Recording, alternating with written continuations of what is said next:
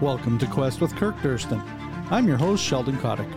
You can subscribe on Apple, Google, Spotify, or wherever you get your podcasts. And don't forget to give us five stars if you like it. If you don't like it, please tell us why. And now, Quest with Kirk Durston. Good morning, Kirk. Good afternoon, Kirk. How are you? Yeah, good morning, Sheldon.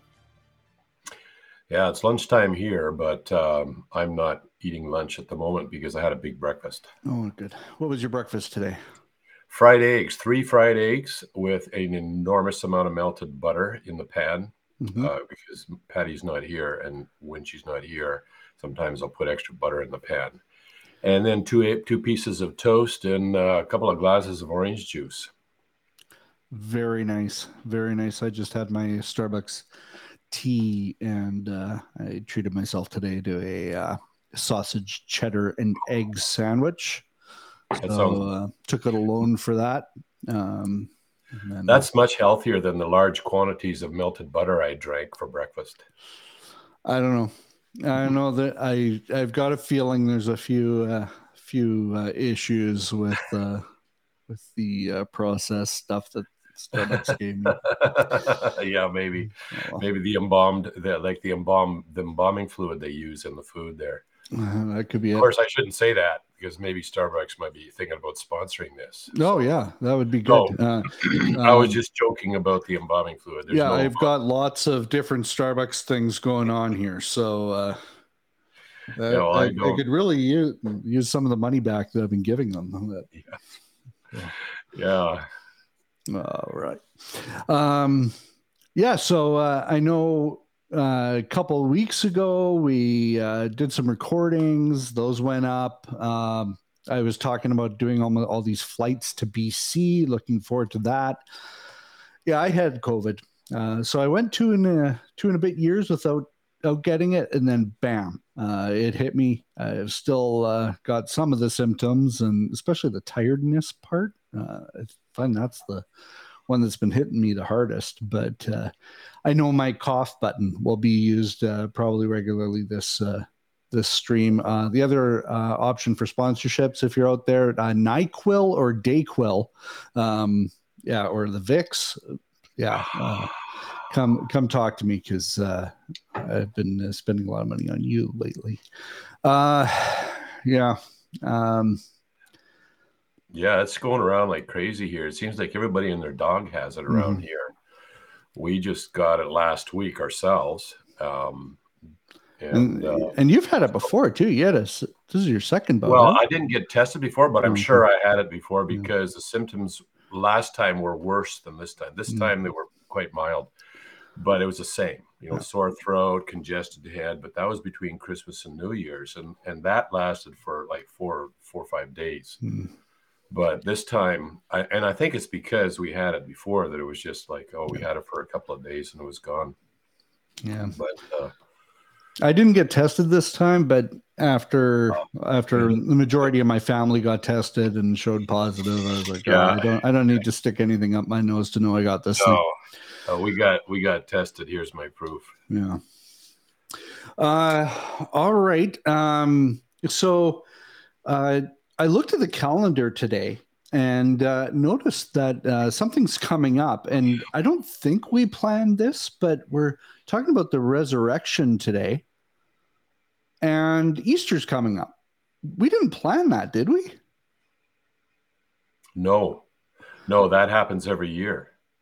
I yeah. Uh, so I, I was just really, really impressed at how everything just lined up perfectly. Oh, you mean to, with uh, our live stream? Yeah, like we didn't plan. We didn't plan. No, we just thought it's- resurrection at this time. yeah.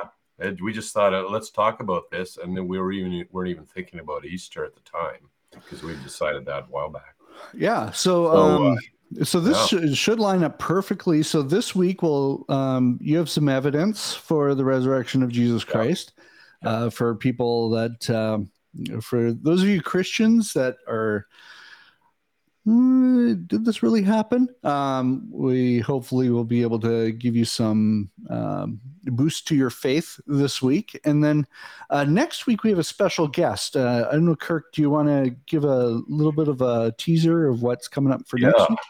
Yeah, my uh, my special our special guest next next week is John Jonathan Topping, and he is a specialist in a particular theory that's often advanced to explain uh, away the resurrection of Jesus, and that is the theory that Jesus never actually died on the cross.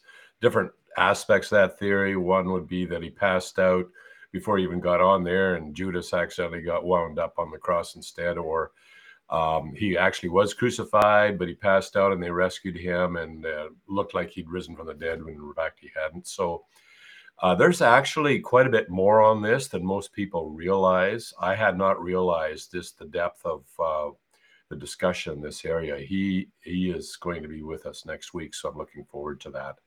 Awesome. I, am looking forward to that too. Uh, one of our desires is to uh, bring on some other people. So those of you that are sick and tired of looking at me and Kirk, uh, can have somebody else to complain about. Um, and uh, Jonathan, one of our teammates, uh, I'm looking forward to uh, hearing from him because he's been uh, working with us for a couple of years now. And I don't, I don't think I've uh, really, uh, other than listening to his podcasts and stuff, I, I, haven't really been able to interact with him a whole lot. So, looking forward to uh, to next week. So it'll be same time next week, but before next week is this week, and uh, we are talking about evidence for the resurrection of Jesus Christ. So um, I'm going to just let you run ahead here. And uh, actually, before we do that, you posted two reaction videos over the over the last few weeks. Yeah. Um, can you just uh, tell us a little bit about those, and and maybe talk sure. about some of the reaction to the reaction?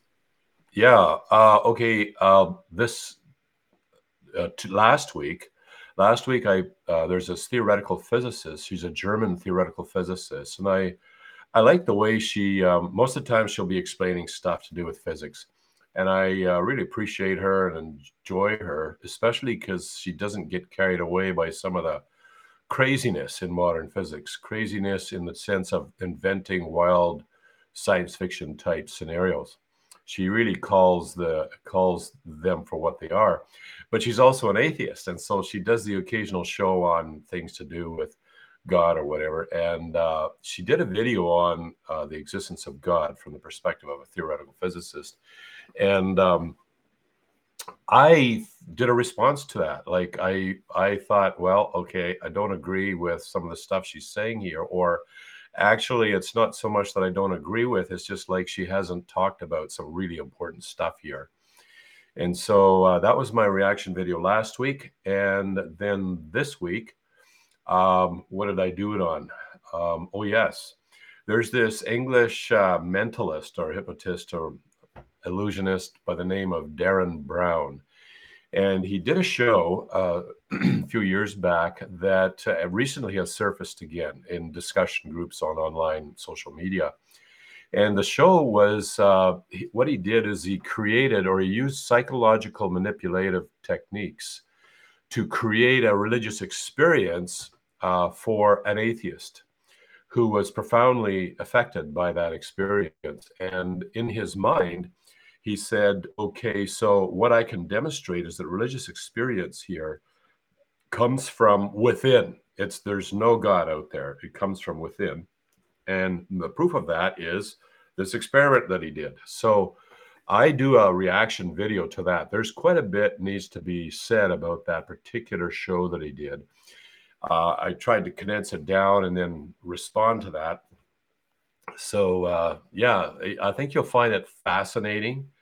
Uh, the woman, the atheist, is a scientist, but she seems to have a very intense experience of the love of God.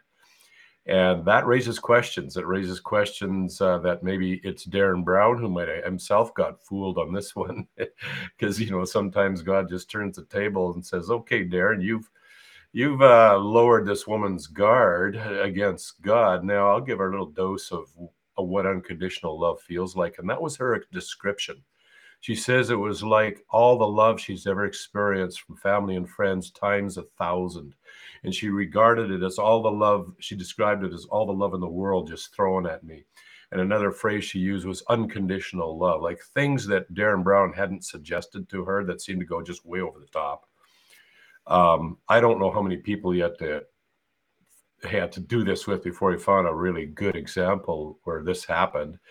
Um, I don't 100% know whether the woman's an actor or not. I I don't think she is, given some of the response afterwards that she had. So, uh, anyways, I know those, that's sort of sort of the comments that we were getting uh, to the video. Where okay, was she just an actor? Um, uh, you you made a good point in response to that question. In that, um, when you're doing these reactions, you you need to take it at face value. Like there there isn't yeah. a uh, yeah, there might have been an actor, but um, why don't we deal with it at face value instead of um, yeah putting negative uh, um, or claiming claiming the person's lying because uh, yeah. if you can take it at face value, at least you're able to have the conversation where exactly like uh, one of the key points in arguing, I think it was Zeno, the Greek philosopher, who started promoting this method of argumentation, is you don't start with what you think is true. You start with what the other person thinks is true. And the, the majority of people online are accepting this as true. And excuse me, there is some reason to believe that you know she was legit. Uh, then that's where we should start. Let's just accept that at face value, and then we'll work from there. But if we just simply say, "Oh, you know, that's not real," and everybody thinks it's real, well, then they just think I got my head in the sand. I'm denying. You know, I'm you know just evading the issue, and that that is very unproductive. Yeah, and uh, it's not like uh, social media these days uh, needs more unproductivity. Um, uh, all right. Well, let's start uh, start down the uh, road of um, the resurrection. So we're a week away from the celebration of Good Friday and um, and the resurrection on the Sunday after. Mm-hmm. Those of us who are Christians, it's been a celebration. We often take it just at face value that this happened. But those that don't believe, obviously, they would have some some arguments against this. So let's start start down the evidence for it and then i think next week we'll get into more of the arguments but uh, let's let's go into the evidence. Uh, you've you've done a few videos on this already. Yeah. Um, and so i'll put the links in the in the um, description after this uh, mm. the stream is over but uh, why, why don't you just go right into it and uh, i'll throw some questions at you as uh, as we go. Sure Okay, so uh, we began with you know evidence that there's a creator for the universe and that the universe is designed, and then the question arose: Well, did the creator of the universe ever step into human history and interact with us? And you know, and you look around uh, for people who claim to be God, there's there's not that many people who actually claim to be God and and appear to be relatively, um, let's say, psychologically well-adjusted people.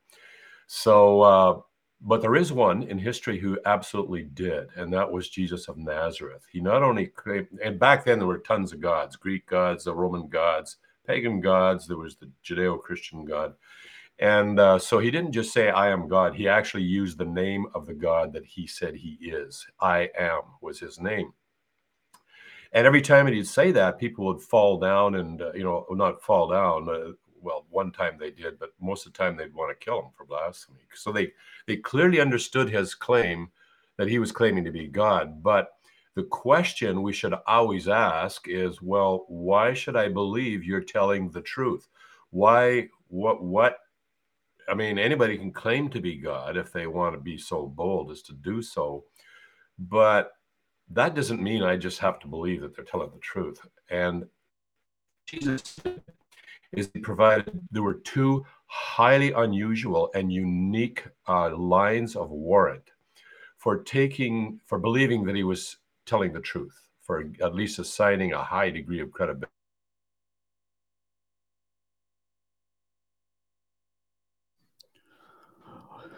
It looks like Kirk has uh, has dropped, so uh, we will just give him a chance to come back here. Um, those okay. of you, sorry, Kirk, we lost you there for a yeah. few seconds. I noticed. I noticed that. Um, okay, so I'll back up just a minute. Yeah. So uh, while you're while you're rewinding, um, please leave a question or feedback in the chat. We want to be able to respond to you, as well as uh, hit the like button. It helps uh, Google, uh, Facebook, or YouTube know that uh, people are interested in what we're talking about. And uh, subscribe. congratulations, Kirk, on hitting over a thousand subscribers. That's mm-hmm. that's awesome. And yeah, so now that you're around, uh, go for it. Yeah. Okay. So, uh, first of all, the point I was making, I'm not sure where everybody got lost here or where I lost, but anyways, was that Jesus claimed to be God, and there's two highly unusual lines of warrant for thinking he might be the real deal.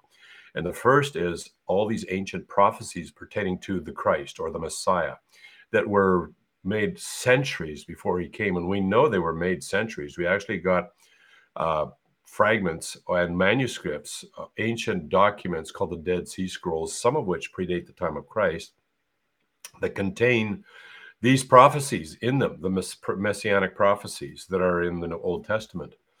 And so, in essence, Christianity is the only religion in the history of the world that begins thousands of years before its leader shows up. All other religions are different. The leader shows up, charismatic, starts doing things, and uh, then you get a religion. But this is the opposite. The second thing is, excuse me for a minute. hmm. Hot line. Okay.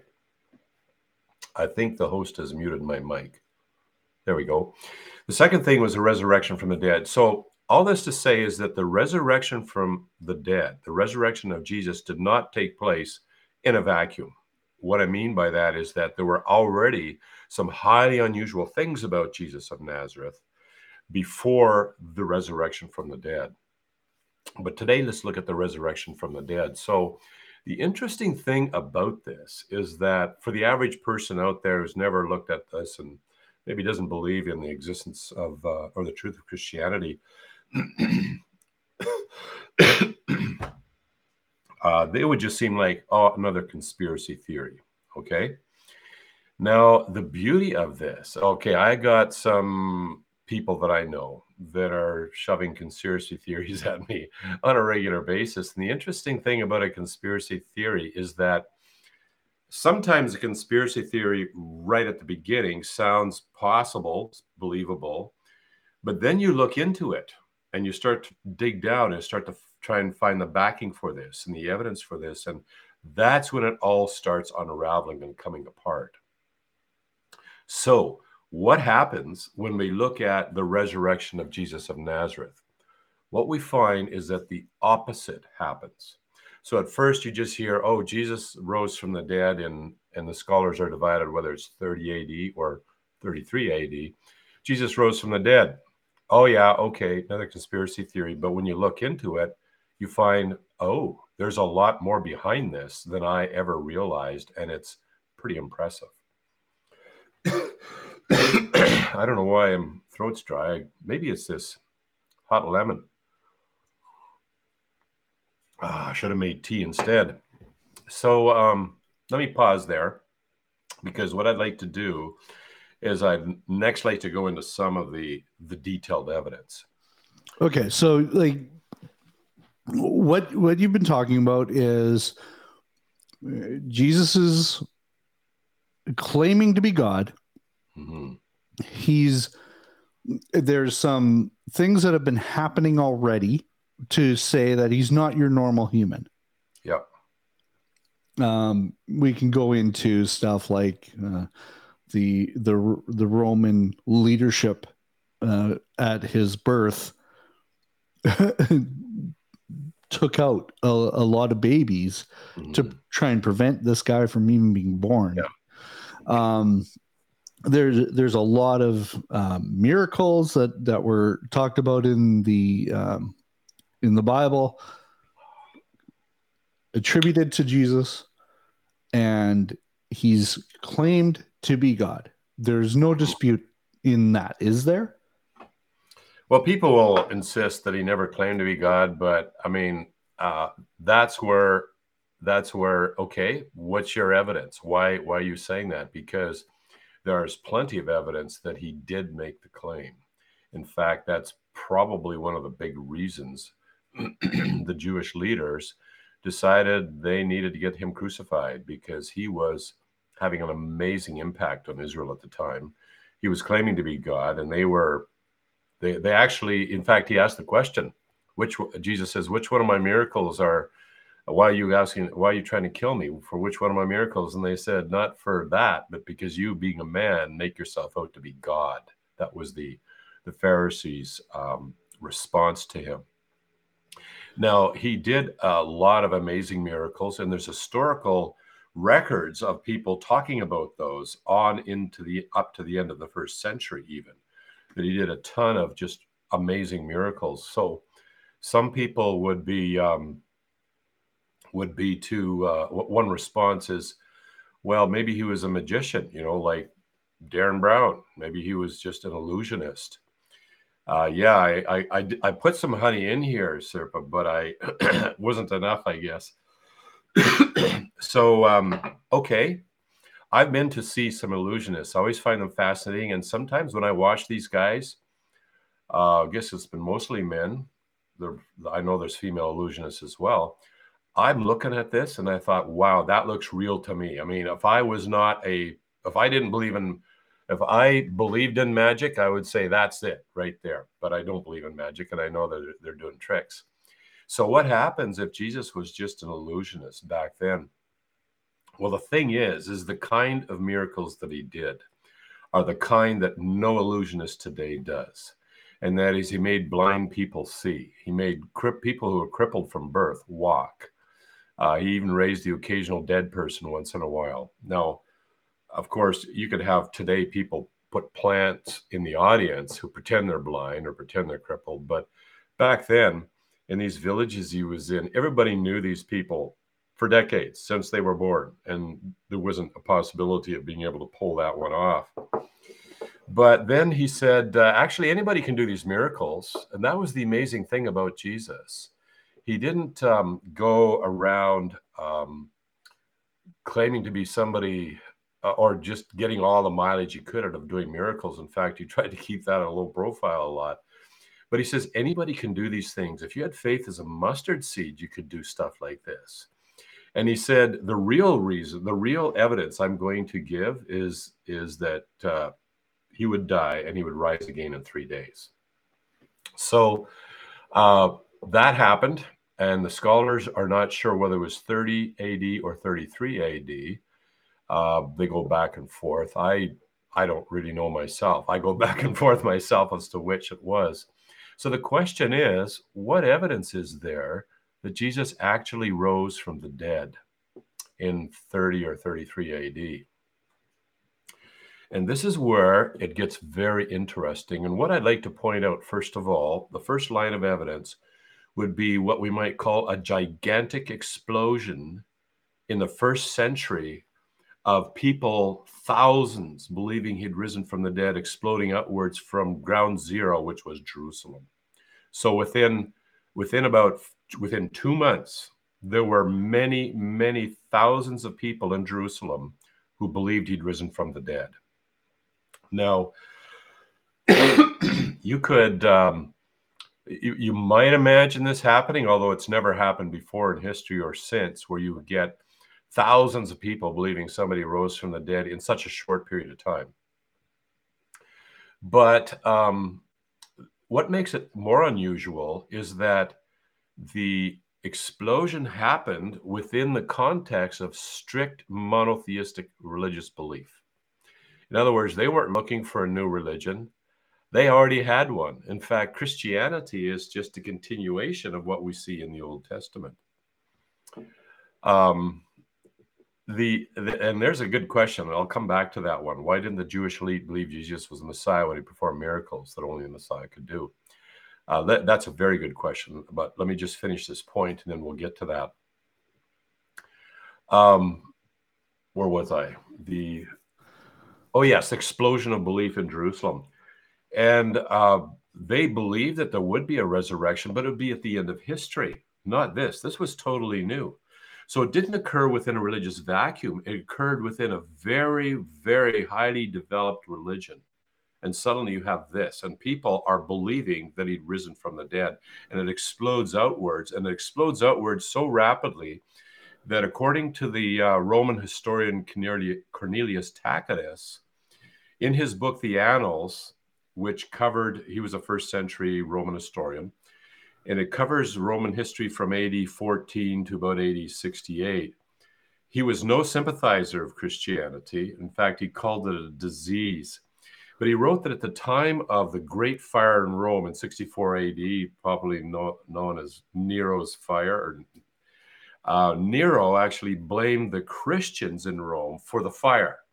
And he arrested uh, what Tacitus described as vast numbers translated to English. In Latin, it's multitudo ingens.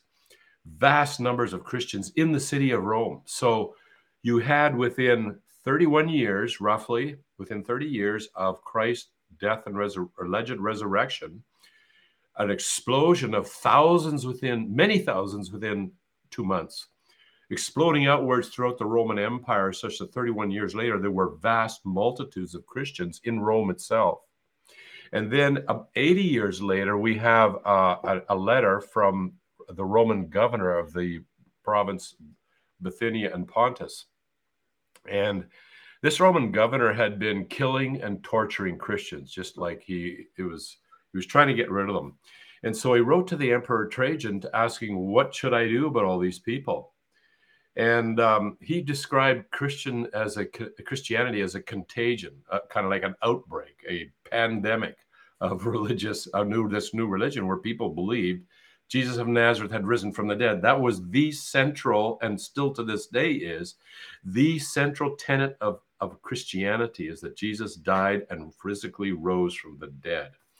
But it had populated that, that Roman province of Pontus and Bithynia so intensely that that Pliny the Younger wrote that the temples of the Roman gods had, and translated to English and quoted, almost become deserted. It had a massive impact in the Roman Empire. So, if a person wishes to deny that Jesus actually rose from the dead, they have a lot of, they have to come up with a, an amazing story to account for this. An amazing story to account for this explosion, such as thousands of people within weeks believe he's risen from the dead in Jerusalem. And then it just explodes outwards, such that within 70 years, it reached as far east as India by the Apostle Thomas. Now, in in today's uh, world, uh, somebody could post something on Twitter that can go viral, and uh, it can get a lot of people believing it, um, and it could be a complete falsehood, um, fake news, misinformation. Mm-hmm. In that day, they didn't have Twitter, they didn't have the internet. Um, they had some runners, they had some messengers that would uh, do marathons and uh, stuff, but how does this news get out there and is believed so fast? Yeah, well, and that's that is an excellent question. I haven't forgotten your question, Sirpa, either. We'll get to that as well. Uh, that is an excellent question. um, I find okay. There's a few things could be said about that. First of all, on online social media today, you already have believers, believers in anything, anything you want to throw out there. There's already a pool of people out there that believe that.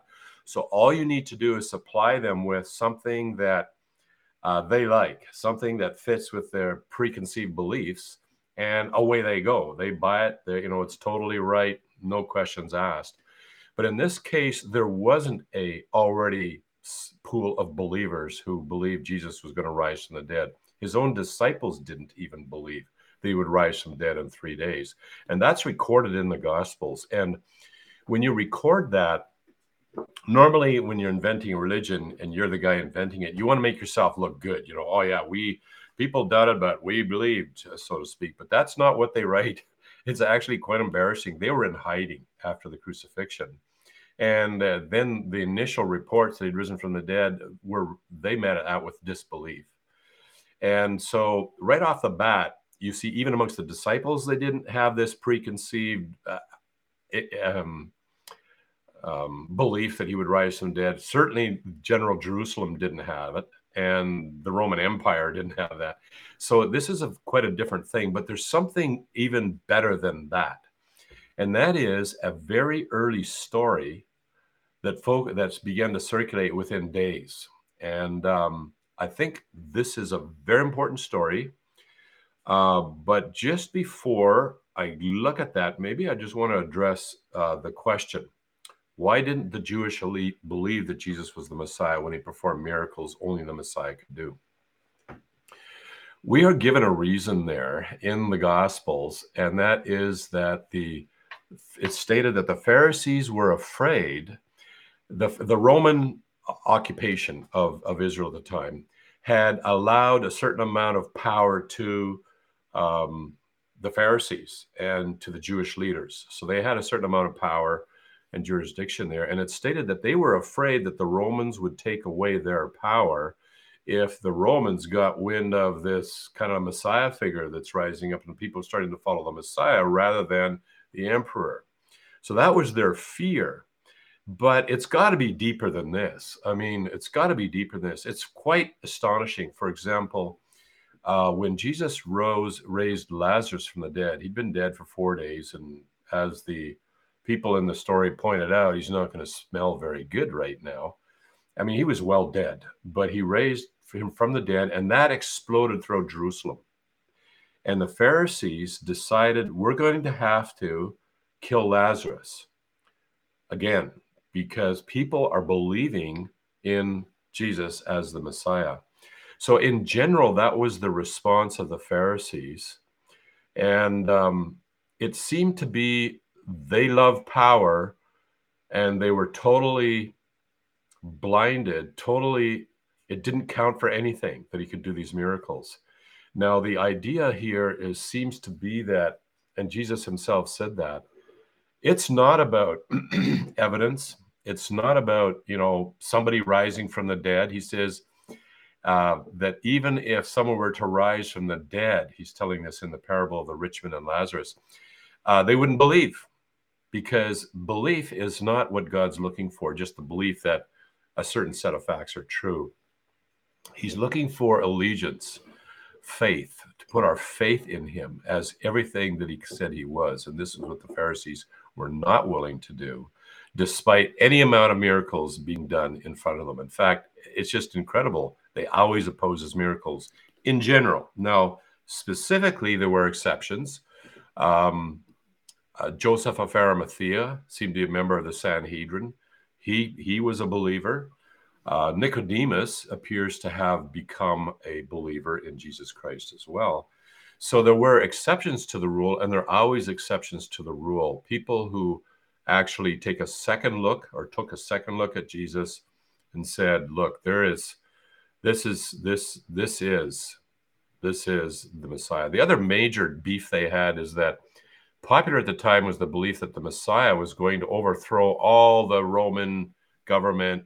He would be a political leader, he would rule the world. And uh, this was their notion, a political leader. In fact, at one point, they were going to take Jesus and make him king by force. They're going to force him to be king, but he uh, slipped away. So, in general, there were these other factors at play. They wanted power, they had their human pride.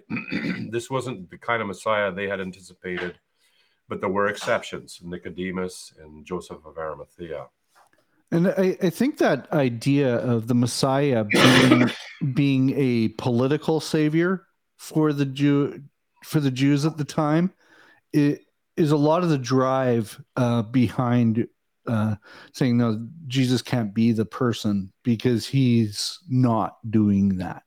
The the Messiah is going to come in and he's going to clean house and he's going to make us um, powerful again. And and uh, so when the the Pharisees are are rejecting him, it's a lot of that. Well, we have the power, um, and because he's not the Messiah we think he is, he's obviously blasphemous.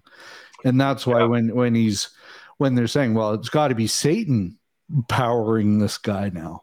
Um, yeah. and his Jesus's reaction to that, uh, uh, he he didn't pull any punches there. But and that's uh, interesting because they did not deny that he did miracles. We see that in the Talmud. Mm-hmm. We see that in the Gospels. They're accusing him of doing miracles by the power of Satan, but in the Talmud, the same thing is stated that he was guilty of sorcery. And so it's um i guess they were able to acknowledge the existence of these miracles or the occurrence of it they just in their mind says this isn't how we figure it should work and therefore this guy serves satan but you know just as you were talking there uh, sheldon it reminded me of something even today even today uh, people and christians Christians tend to want to see the government as their savior. They want to lobby the government. They want they think good government will will uh, you know we we just get this party elected. We're off to the you know we're going to be good. And uh, I don't know. I have lived long enough to be very skeptical of that because there is a king. He is coming. It is Jesus. The second time he comes, it's not as a babe in a manger.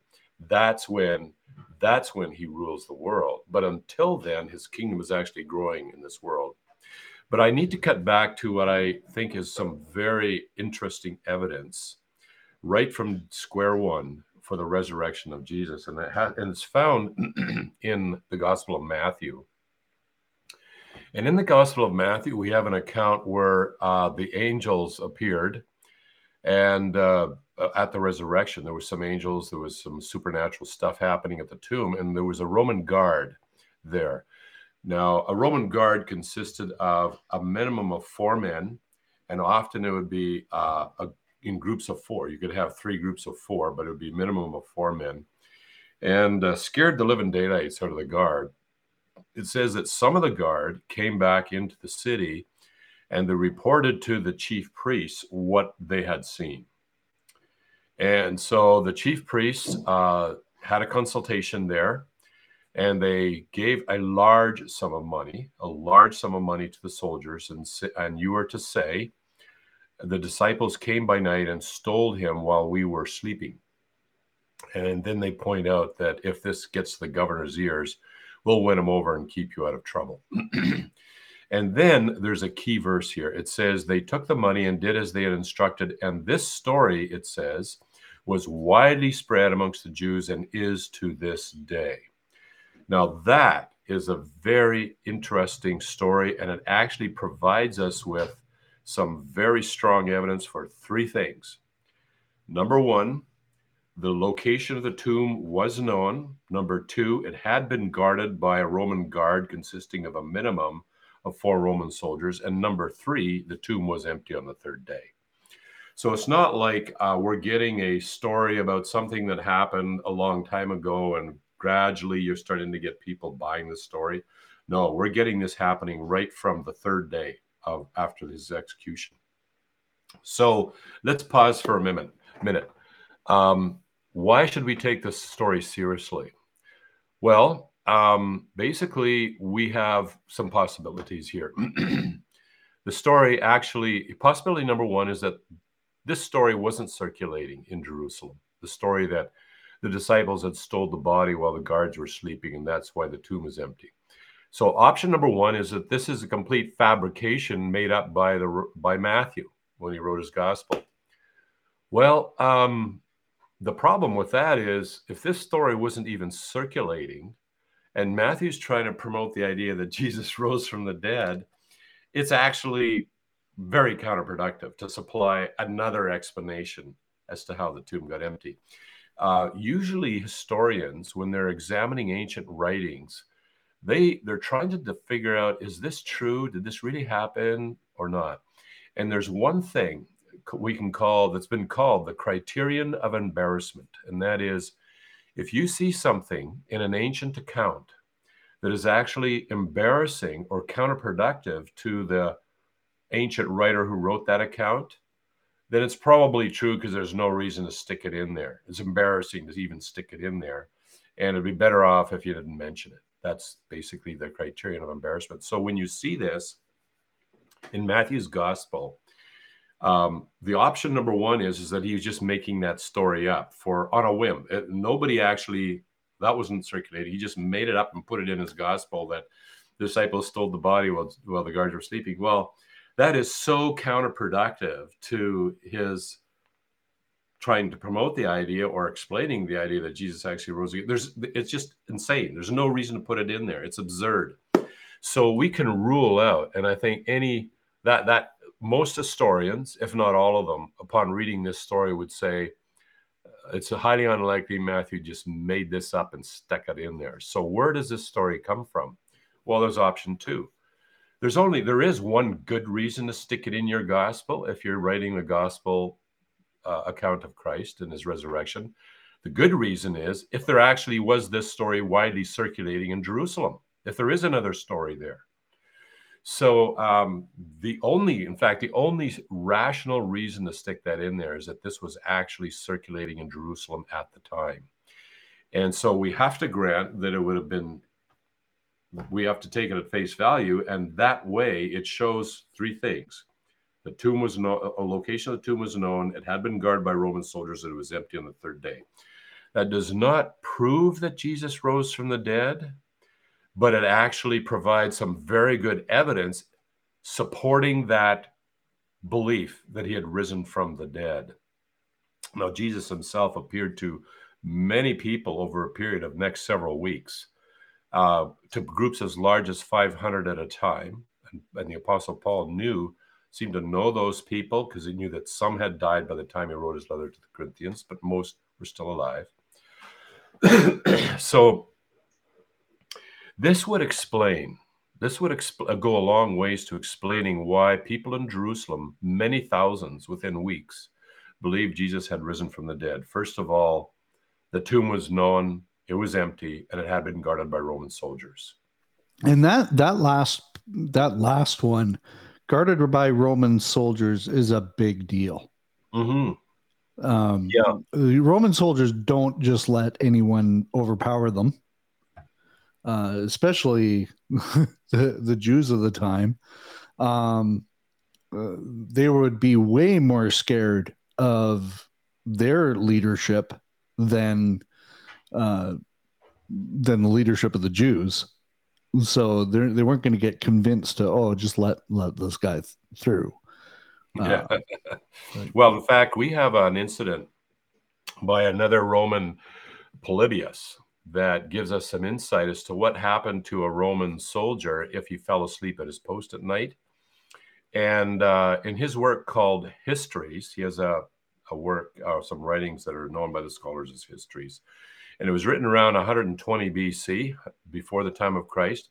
He records that the penalty for a Roman soldier who fell asleep on duty was to be beaten to death with clubs and stones by the other soldiers.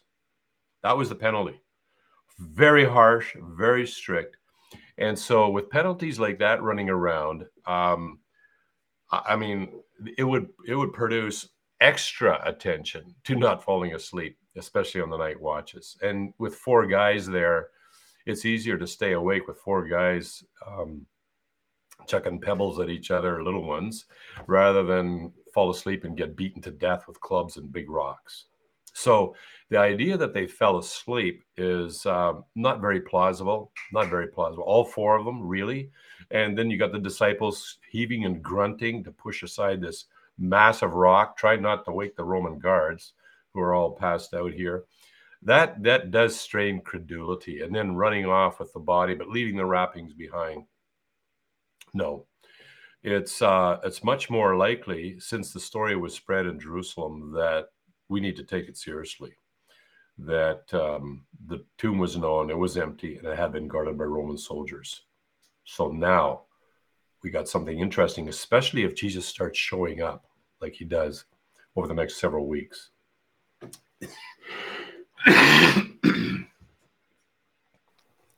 so uh, we're we're at the space where we we would have to say he's either either didn't die and he escaped somehow or um he died and is resurrection resurrected like mm-hmm. I, I, think we'll get into that first one next week a little bit more but um you have to deny history to to basically doubt that uh, Jesus died and rose again. Well, there's no rational like basically it's easy for people today to say, "Oh, it didn't happen." Okay, let's let's work with that. Let's work with the idea that it never happened. So, what is your explanation for this explosion of many thousands of people within weeks, spreading throughout the Roman Empire over the next months and years to the extent that they cannot beat this out. They're dying for their faith. They're being tortured and killed by Nero and by uh, Pliny the Younger, as they document in Cornelius Tacitus. And they, are uh, leaving their own religion. Uh, the Jews are leaving their religion under under penalty of death as well. Like it's not just the Romans that are fighting it; it's the Pharisees that are fighting this. I might describe it. Okay, so that's leaving their religion. That's an interesting thing because at that point, Judaism branches. It branch good takes two different roads. One is the highly legalistic road of the Pharisees, which is has evolved today into what we call modern Judaism. The other branch, and they run together for the next number of years, probably up until around 70 AD. These two branches are entwined and moving together in Judaism. The other branch is, oh, they wouldn't see that as leaving their, they would see, yes, Jesus is the Messiah spoken of in the Tanakh, in the in what we call the Old Testament. So it's actually a continuation of authentic Judaism or this this religion a continuation. But if you deny that he is the Messiah, then that's when Judaism really changes, especially at 70 AD with the destruction of the temple. And that's the other branch of, of, uh, of Judaism. So early Christians were almost all Jews. The apostles were Jews. Jesus was a Jew. And it wasn't until around 70 AD that the when the siege of Jerusalem began and was momentarily lifted for a bit, that Jesus had already told his followers that when you see Jerusalem surrounded by the armies, this had been prophesied by Christ some 30 some odd years earlier, actually 40 some years earlier. He says, Flee Jerusalem. And so the Christians remembered that, the Jewish believers remembered that, and they left Jerusalem in mass at that point. And I get this from um, some, I think it was Max Dimont on uh, the history of the Jews but anyways, uh, the Christians fled, and and that created a schism. Uh, the other Jews remaining in Jerusalem saw the Jewish believers as betrayers of the Jewish people because they fled the city. There wasn't much advantage to staying in the city, as we know now. Um, Jose- uh, who is it? Um, Josephus. No, yeah, Josephus. Looking at the writings of Josephus, who was there, at this, the fall of Jerusalem, we can estimate that roughly 3 million Jews died in Jerusalem during the siege, mostly from internal fightings within the walls and from disease and pestilence, and also some from the Romans. So that's kind of like the beginnings of, of Christianity today, this gigantic explosion. But a person who denies this, well, it's kind of like a massive explosion happens out there, you know, like 400 meters away. And somebody says, Whoa, what was that? What did that? And, and I say, Nothing, nothing, that nothing happened.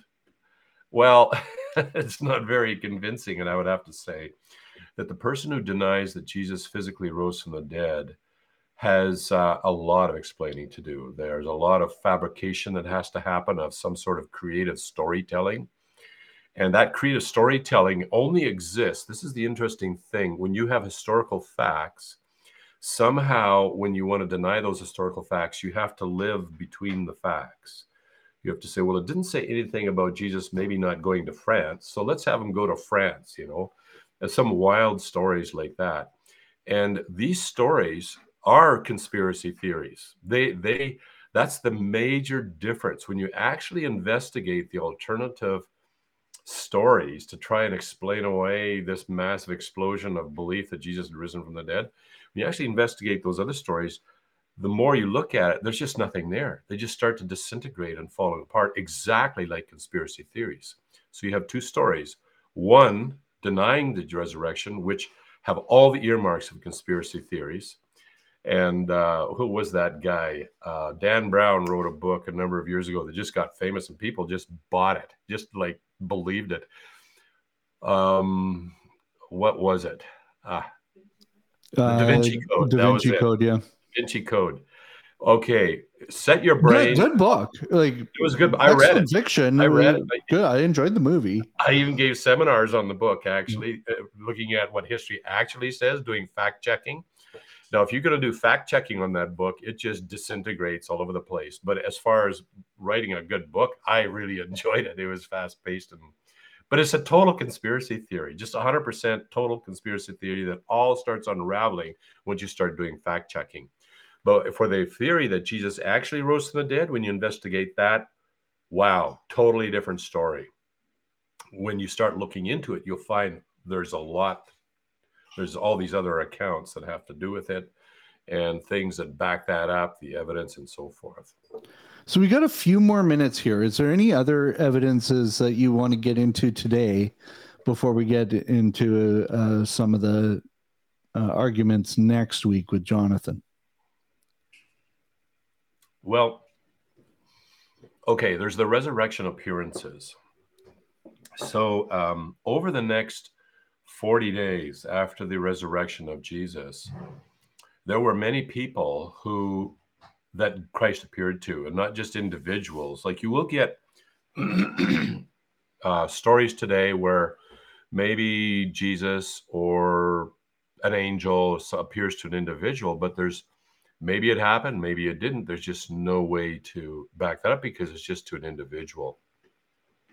But in this case, we have Jesus, Jesus appearing to groups, his his twelve disciples to larger numbers. And then even to Apostle Paul writes in First Corinthians chapter 15 that he appeared to at one time to a group as large as 500 at one time, 500 people at one time.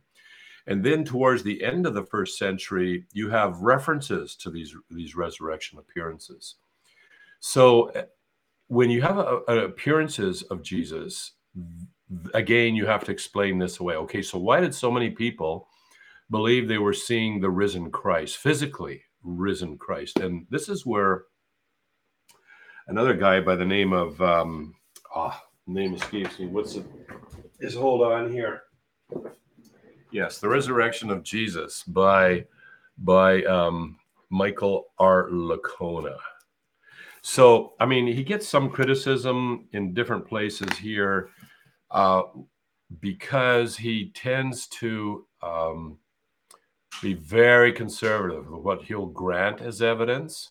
So that a lot of Christians will say, "What about this and that? What about the consensus views of so many academics that say, you know, all this extra stuff?" He doesn't use that, and actually, I appreciate that because the case that he puts together, then I think is is more robust. It can't be challenged by people who say, "Well, those five articles of evidence used over there, nobody grants that. I don't buy that," you know. So um, he looks at the different theories. There's about six or seven that he examines and very meticulously says, okay, how do these theories explain the historical facts? And by the time he's done the book, and it's tough, I mean, it's 700 pages, I think, including the bi- bibliography at the back end, uh, extremely well referenced. But by the time he finishes, none of the theories stand up the explanatory power, there's only one theory that has the explanatory power needed to both explain the evidence, also explains other things we weren't looking to explain, and uh, we don't need to make stuff up. And that seems to be that Jesus physically rose from the dead. All the other theories, most of them cir- circulate around more like, well, maybe it was kind of like a spiritual experience that people had, and so forth. There are a number of theories that you can look at in detail in this book. That would be a very interesting theory. It's a spiritual uh, thing because then that would involve a supernatural event occurring anyway.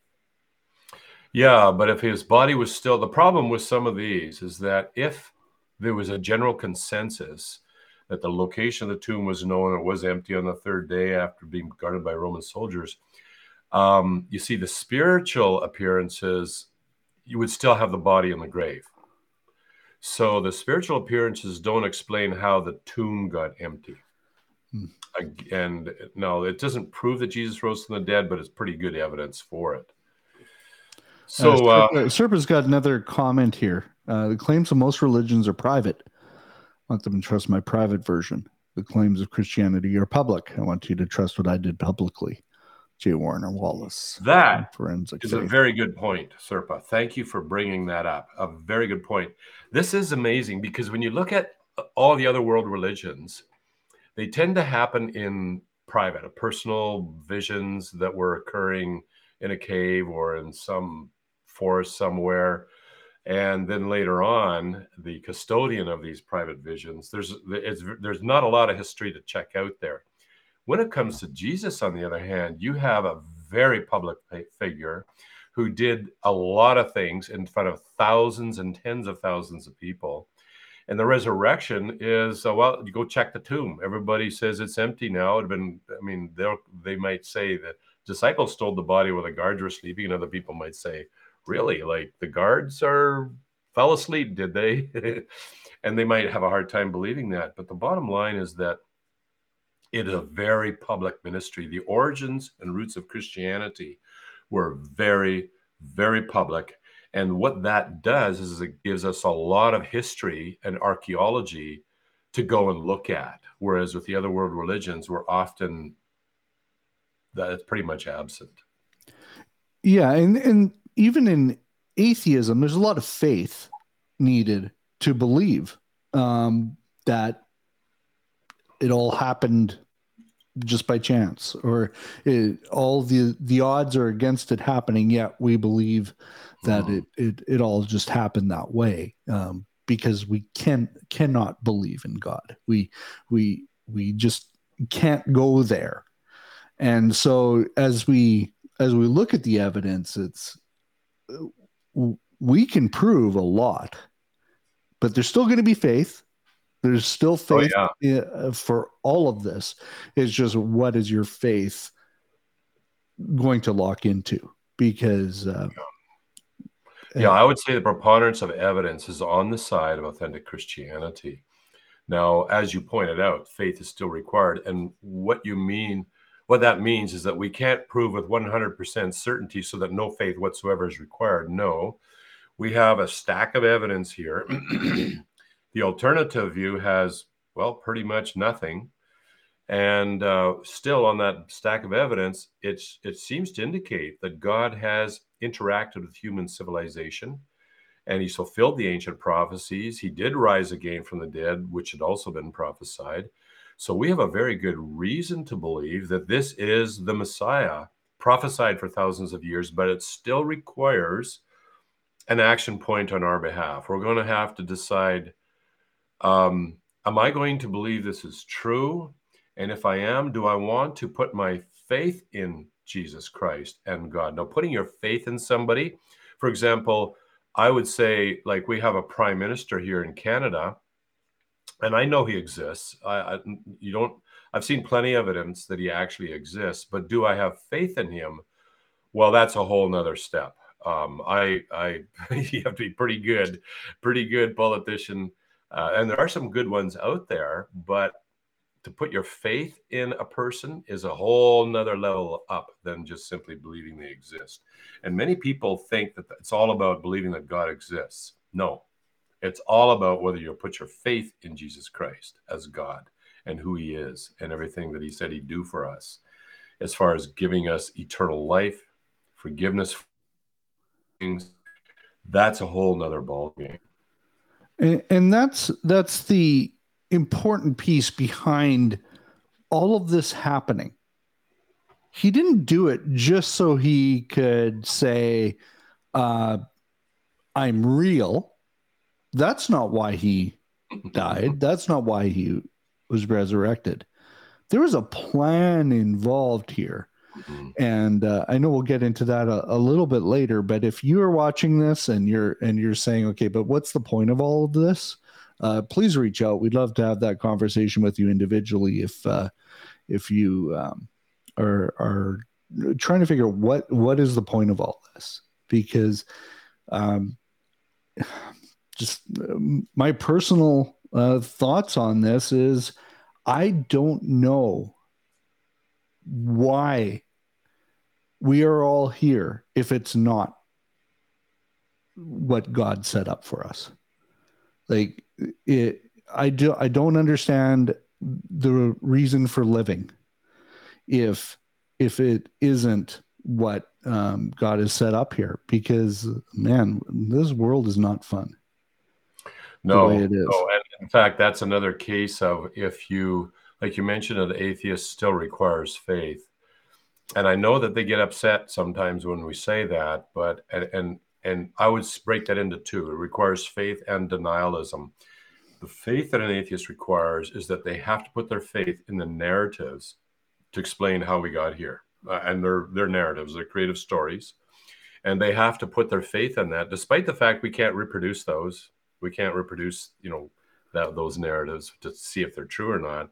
So they end up putting their faith in the narratives and that's where the faith comes in. But then denialism steps in when it comes to the evidence for jesus of nazareth rising from the dead. At that point they have to deny uh, just basically that this actually happened. Now, I, I, I don't want to lump all atheists into one category because there's actually a lot of different categories of atheists, and some are are um, genuinely not trying to deny things; they're looking into things, and they could be my future brother in Christ someday or sister in Christ. So it's uh, I don't mean to paint them all with the same brush because that's not the case and, and some genuinely have questions. Oh, sure. and, and, and, are, are searching out.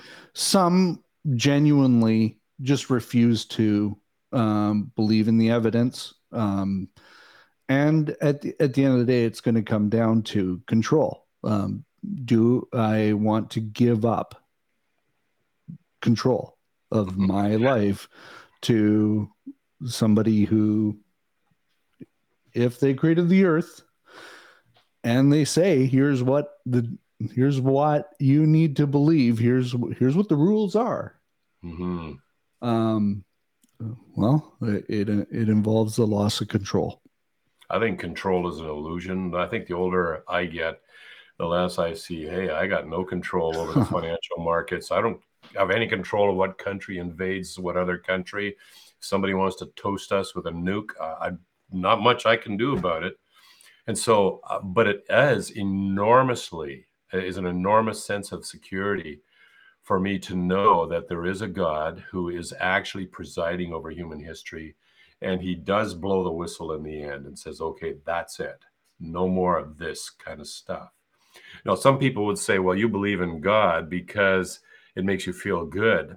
But my response is no, I think it, I it makes me feel good because there actually is a God who will do this. In other words, the ability to feel good with regard to God is a is a reason or evidence that such a God exists, that this is not just wishful thinking of some imaginary being, but there actually is one. And, and we've been designed to have a relationship with. And the New Testament is very clear. It is our hope Mm-hmm. it makes us feel good. Yeah, because it is the only hope we have. Yeah. Because in the midst of all the suffering on this planet, in the midst of everything going um, against the idea of utopia, it doesn't matter how hard you try, you're not going to get utopia on this planet the way it is.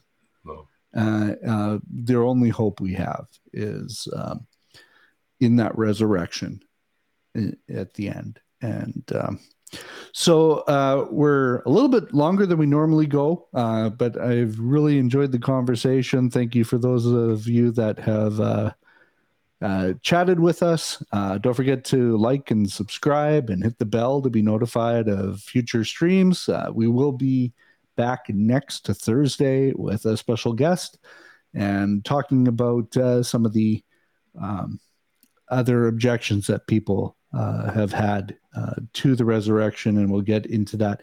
If you are, if you're thinking, "Hey, I have my own objections," or I, I've done the studies, I don't believe in the resurrection, I don't believe in Jesus. Here's why. Please post them. We want to, we want to have those conversations because at the end, we we do want to find out the truth. And so, um, if you've got a really good rejection, please tell us. Uh, we want to have those conversations. So. Uh, all right. Any last uh, comments, Kirk? Uh, no, uh, other than I'm looking forward to our guest next week. And if you uh, like these videos, check out my other videos on the YouTube channel. Give them a thumbs up, subscribe, and pass them on to your friends if you enjoy them. Awesome. We will see you in a week. Bye for now.